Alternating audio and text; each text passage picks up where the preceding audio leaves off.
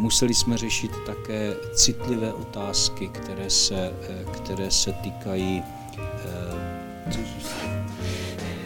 museli jsme řešit citlivé otázky, které se týkají Maďarska. A, a, já se omlouvám, ale ta jednání jsou opravdu dlouhá a jsme jenom lidé. Tady jsou bruselské chlebíčky, váš průvodce zákulisím politiky v Evropské unii. Sranda musí být i v politice.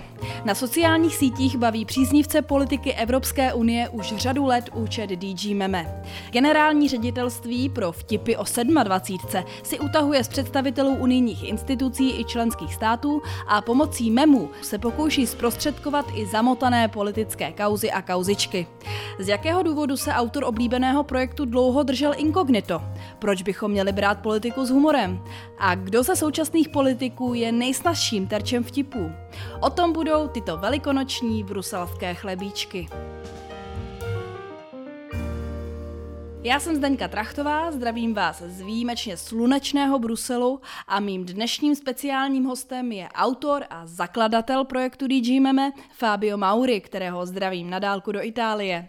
Dobrý den, vítejte v bruselských chlebíčcích. Ahoj. Existuje nějaký univerzální způsob, jak si dělat legraci z celkem nudné a suché záležitosti, jako je pro mnoho lidí právě politika Evropské unie? Yes, well, I suppose the first idea is thinking that you politics is not dry and boring. Myslím, že jedna věc je, že já nepovažuji evropskou politiku za suchou a uh, nudnou, proto si z ní můžu dělat legraci.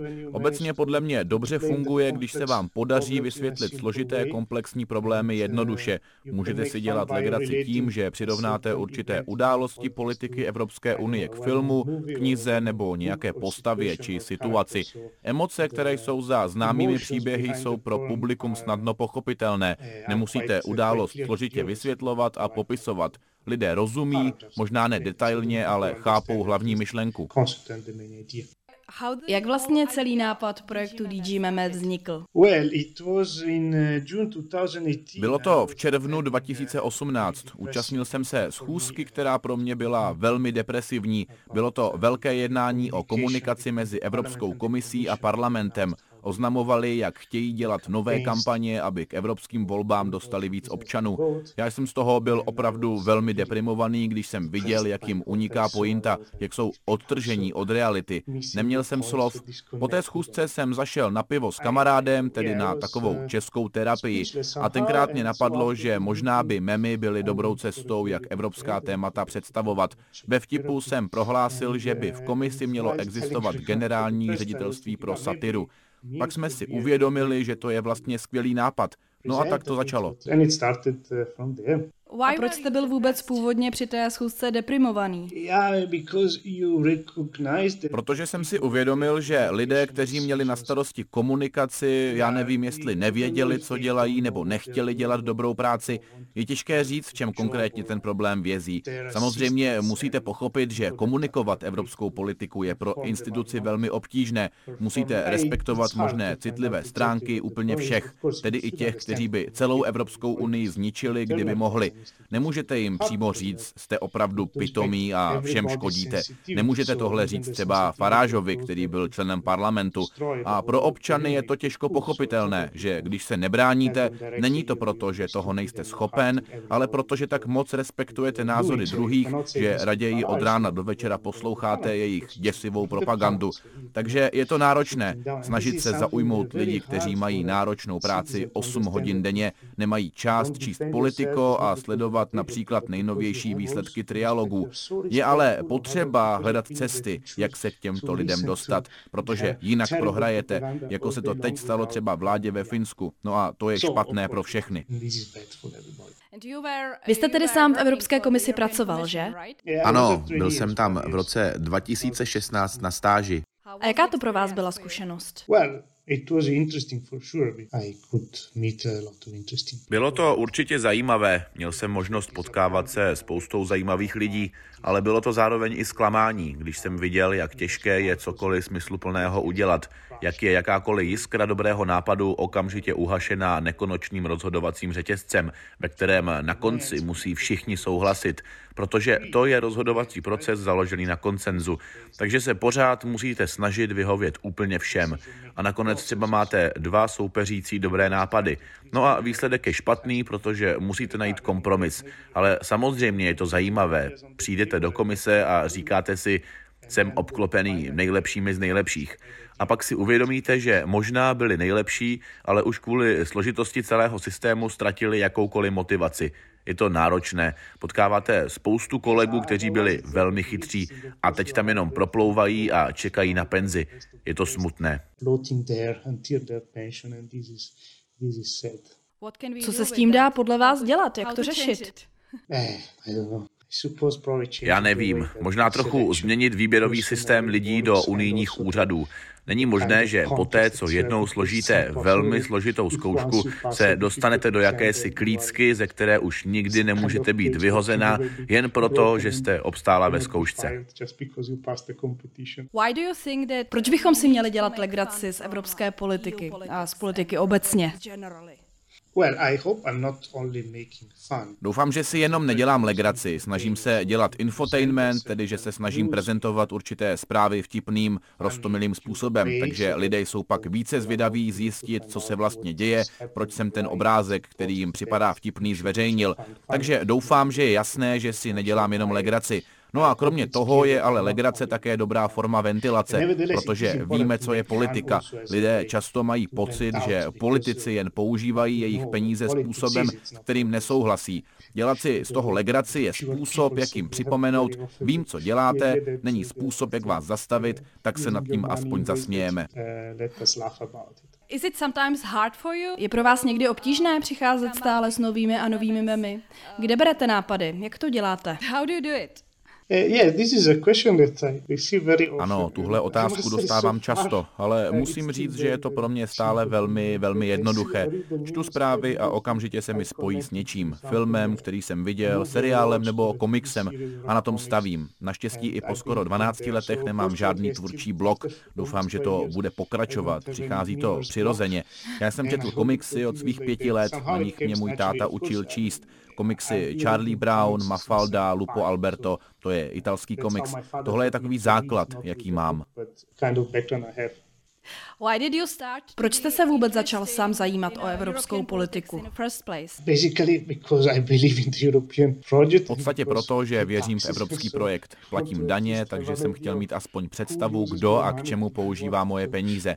Myslím, že by to měla být povinnost všech, pokud mají čas sledovat politiku, zejména tu evropskou, protože věřím, že projekt Evropské unie se všemi jeho problémy a chybami je pravděpodobně nejlepší věc, která se tomuhle kontinentu stala. Takže je naše povinnost mít o něm nějaké povědomí a bojovat za něj. Jsou podle vás někteří politici a unijní představitelé snadnějšími cíly pro vytváření vtipů a memů než jiní than others?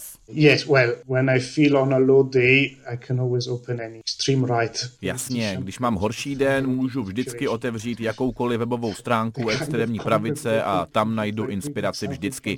Ten obsah, který vytvářejí, je to jak číst něco ze 17. století a tihle lidé tomu stále věří. Pro mě to je depresivní, ale zároveň hodně zábavné. Takže ano, propaganda pravicových extremistů z té se dělá legrace nejjednodušeji. Ale i ostatní politici, žargon, který používají. Já třeba nenávidím slovo resilience, odolnost, pružnost. Oni ho používají úplně všude. Jsem si jistý, že i v posteli. Ach, si tak odolná. Neznamená to vůbec nic, ale to slovo je všude. Jo, takže z toho si vždycky rád dělám srandu. Uh, Já jsem si všimla, že jedním z vašich oblíbenců je lotyšský komisař pro obchod Valdis Dombrovský. Takový docela vážný pán. Gentleman. Ano, já ho miluju. Myslím, že to není přímo on, ale je to pravděpodobně jeho komunikační styl. On si vždycky nechává dělat fotky, na kterých je sám nesmírně vážný a třese si přitom rukou s osobností, která se směje. A ten kontrast bije do očí. Proč se tenhle chlápek vůbec nesměje? Jsem si jistý, že se umí smát. Znám lidi, kteří ho viděli usmívat se, ale mám ho rád. Je skvělé, že technokrat jeho druhu stále může dosáhnout tak vysoké pozice, pozici, která vyžaduje kontakt s lidmi. Potkává obrovské osobnosti, ale tak nějak se zdá, že jimi není nějak ohromen. You make often memes. Často vytváříte memy související právě s Českem a českou politikou. Jaký máte vůbec na Česko a naší politiku názor? Oh, Já Českou republiku miluju od první chvíle, kdy jsem ji v roce 2008 navštívil se svými přáteli z Erasmu. Studoval jsem v Lincu, takže blízko Českému Krumlovu. Takže lidi v Česku mám moc rád. A co se týče české politiky, baví mě někteří lidé, kteří sedí v parlamentu. Samozřejmě nejsem expert na českou politiku, na to nemám čas. Ale Petr Fiala je docela dobrá postava. Třeba v jednom meme má soutěž vzírání s Valdisem Dombrovským. Soutěž, kdo se zasměje první. Na ten jsem docela pišný. Zdá se ale, že máte docela podrobnou znalost České republiky, protože v jednom meme třeba posíláte Petra Fialu společně s finskou premiérkou Sánou Marinovou tančit do Karlových lázní. Ano, předpokládám, že tohle místo je víc populární pro lidi přijíždějící do Prahy, než pro vás pravé obyvatele. Ano, byl jsem v Praze moc krát. Evropa je tak krásná a rozmanitá, takže jsem rád, když se mi povede do memu zakomponovat nějakou drobnou místní znalost. Takže že ti, kteří ji znají, vtip pochopí, ale i pro ostatní je to stále vtipné. Můžu prozradit, že jste napsal román, který se odehrává v České republice a hlavní postava je Čech. Proč jste zvolil pro děj své knihy právě toto prostředí a tuto národnost? Rozhodně proto, že mám českou přítelkyni a na Česko mám mnoho krásných vzpomínek. A také proto, že Praha je objektivně krásné město a chtěl jsem tu krásu tak trochu zachytit na mých stránkách. Já si samozřejmě plánuju tu knihu přečíst, ale můžete prozradit hlavní zápletku? Ano, může to být trochu spoiler. Je to příběh o lásce a také o Evropě a Evropské unii. Příběh se odehrává v budoucnosti v roce 2031 v Evropě, která je opět rozpadla. Neexistuje Evropská unie, máte spoustu malých státečků, máte Čechy, Slesko, země mezi sebou nekomunikují, cestování je zakázáno, internet je rozdělený, tedy jako ve starém dobrém středověku. V této budoucí Evropě máte skupinu bývalých studentů z Erasmu, kteří se rozhodnou potkat se a oslavit 30 let společného přátelství. To je víceméně hlavní zápletka. Hlavní postava cestuje, aby potkala své přátele a přitom vzpomíná, jak to bylo, když byl student Erasmu. Mohl volně cestovat, lidé sdíleli kulturu a jazyky. Víte, já mám pocit, že nemáme mnoho narrativů o evropském snu. Hodně se mluví o americkém snu. Známe Jacka Kerouaka a podobné autory. Náš evropský sen je větší a starší a je překvapující, že o něm toho mnoho nebylo napsáno. Máme třeba L'Auberge Espagnol, 20 let starý film o studentech Erasmu, ale i tak víte, chci ukázat, že Erasmus není jen opíjení se s kámoši, ale je v tom víc, když máte štěstí. Tak aspoň máme tip, co si příště vzít na dovolenou. Ale zpátky k DG Meme. Jak často se vám stává, že si lidé myslí, že DG Meme je oficiální stránkou některého z generálních ředitelství Evropské komise? Eh, Častěji, než bych čekal. Někteří lidé si opravdu myslí, že komise má oddělení, které vyrábí memy. Jednou se mě na konferenci jedna dívka ptala, jestli může na stáž do mého ředitelství. Podíval jsem se na ní a říkám, víte, že to není reálné ředitelství komise. A ona, jo jo, ale i tak, můžu k vám na stáž? To bylo trochu divné, nabídl jsem jí, že mi může pomáhat s webem, ale pak si asi uvědomila, že možnosti kariérního postupu v mém oddělení jsou velmi mizivé. Posloucháte Bruselské chlebíčky, průvodce kuchyní evropské politiky. Vy jste byl na začátku toho projektu DG Meme Incognito. Proč? Řekněme, že jsem měl pocit, že eurokrati nebudou úplně rádi, že si z nich někdo dělá srandu. A měl jsem naprostou pravdu. Stalo se mi třeba, že jsem byl v komisi na jednání, kde se mluvilo o tom, kdo je tenhle otravný člověk, který si z naší komunikace dělá srandu. Takže bylo důležité být na začátku inkognito, zvlášť když v hierarchii komise nejste žádná velká váha. Ale musím říct, že teď mě tolerují, což mi stačí, protože myslím, že nedělám nic proti nim. Myslím, že někdy je dobré mít konstruktivní kritiku. A máte nějakou zpětnou vazbu od politiků a úředníků? Ano, možná ne přímou zpětnou vazbu, ale myslím, že většina z nich si přeje zlepšit svoji komunikaci a celkově komunikaci kolem Evropské unie. Nedávno jsem třeba napsal místo předsedkyni Evropské komise Margaret Vestagerové s žádostí o rozhovor a ona okamžitě odpověděla, že miluje moji stránku a že její asistent má rozhovor domluvit. Prezidentka Evropského parlamentu zveřejnila na sítích Mikinu, kterou dostala jako dárek navrženou právě námi, DG Meme. Je tam její malá karikatura, to bylo hezké. Myslím, že obecně pro evropští politici mojí stránku rádi mají. Ti krajně pravicoví, asi o něco méně. Zaznamenal jste z jejich strany nějakou kritiku?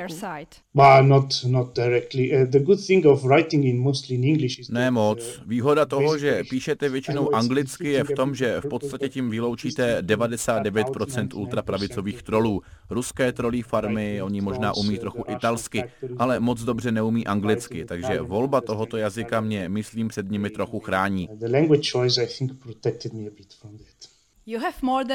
Na Twitteru máte víc než 90 tisíc sledujících. Um, Kdo je vaše publikum? Je to jenom bruselská bublina, anebo je širší? Oh, it is wider for sure, especially a lot of Czech. I think Czech Republic is the fourth country. Je určitě širší, zvláště tam hodně Čechů. Myslím, že Češi ze všech národností vedou. Nicméně nenamlouvám si, že bych ve velkém zasáhl i lidi, kteří jsou třeba méně vzdělaní a o politiku se nezajímají.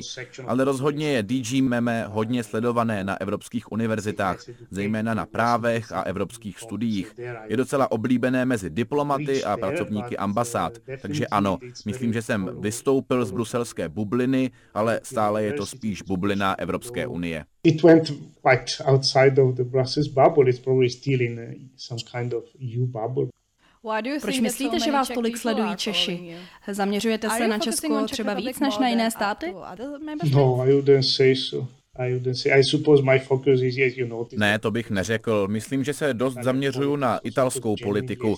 Upřímně řečeno si myslím, že italská politika je, jak to jenom říct slušně, podivná, specifická v rámci Evropské unie. No a proč Češi? Myslím, že to je takový nějaký temnější humor, který se potkává se smyslem pro humor Čechů. Takže u vašeho publika to docela rezonuje. A kdo jsou vaši oblíbení političtí představitelé v Česku? Tak třeba Petr Fiala, mám ho rád, způsob, jak vypadá, takový důstojný profesor. Teď samozřejmě i generál Pavel, tam teď probíhá soutěž, kdo je nejvíc sexy evropským politikem. Předtím měl jasné prvenství španělský premiér Sanchez, ale teď má konkurenci.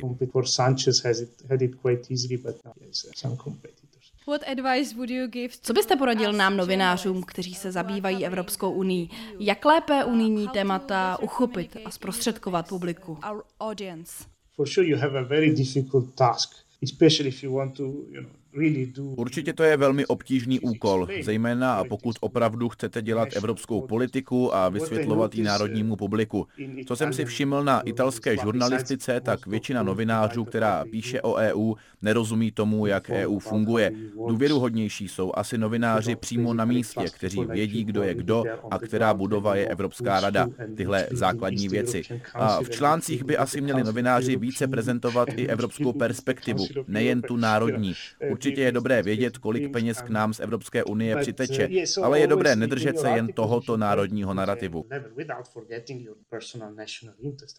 O unijní politiku v Česku a jistě nejen v Česku se zajímá obvykle jenom hrstka lidí. Jak přitáhnout pozornost i dalších? S mými to trochu funguje, ale nelze toho očekávat příliš. Je tu i časový problém. Když pracujete 8 hodin denně, máte děti, nemáte čas číst si po večerech politiko. Myslím, že je skvělé, když už se podaří vysvětlit, že Evropská unie je mnohem komplexnější, než se na první pohled může zdát. A že by lidé neměli tak soudit, když věci tolik nerozumí. Kolik času investujete do vytváření DG Meme? Potřebujete studovat politiku a hluboce se nad tím zamýšlet? A nebo je to pro vás snadné a intuitivní? It depends on, on the topic, as always. If it's a topic I'm a bit knowledgeable about. Záleží na tématu. Je samozřejmě snažší, když je to téma, o kterém něco vím. Někdy toho ale musím načíst tolik, že to raději rovnou vzdám. Například určitě mohlo být hodně zábavy s celou tou záležitostí kolem spalovacích motorů, paliv, e-paliv a tak dále. Ale pro mě je to téma tak technické a tak vzdálené, že jsem o něm nemohl udělat meme. Nechci si to načítat, protože je to tak komplikované a na obou stranách je spousta lobbystů, že se v tom člověk snadno ztratí. A co se týče času, snažím se raději nemyslet na to, kolik času do toho dávám. Řekl bych, že průměrně tak dvě hodiny denně. V sobotu a neděli se snažím udělat plán memů na další týden. Vytváření memů ale není vaše hlavní práce. Můžete prozradit, čím se živíte? Oh, yes, I'm an IT consultant. Ano, jsem IT konzultant. Mám dva magisterské tituly v počítačových vědách, takže můj obor naprosto nesouvisí s Evropskou unii. Je vtipné, že když chodím mluvit třeba se studenty na College of Europe, Oni používají všechny možné odborné unijní zkratky, pokládají mi velmi specifické odborné otázky a já jim říkám, lidi, já dělám jenom memy a čtu noviny.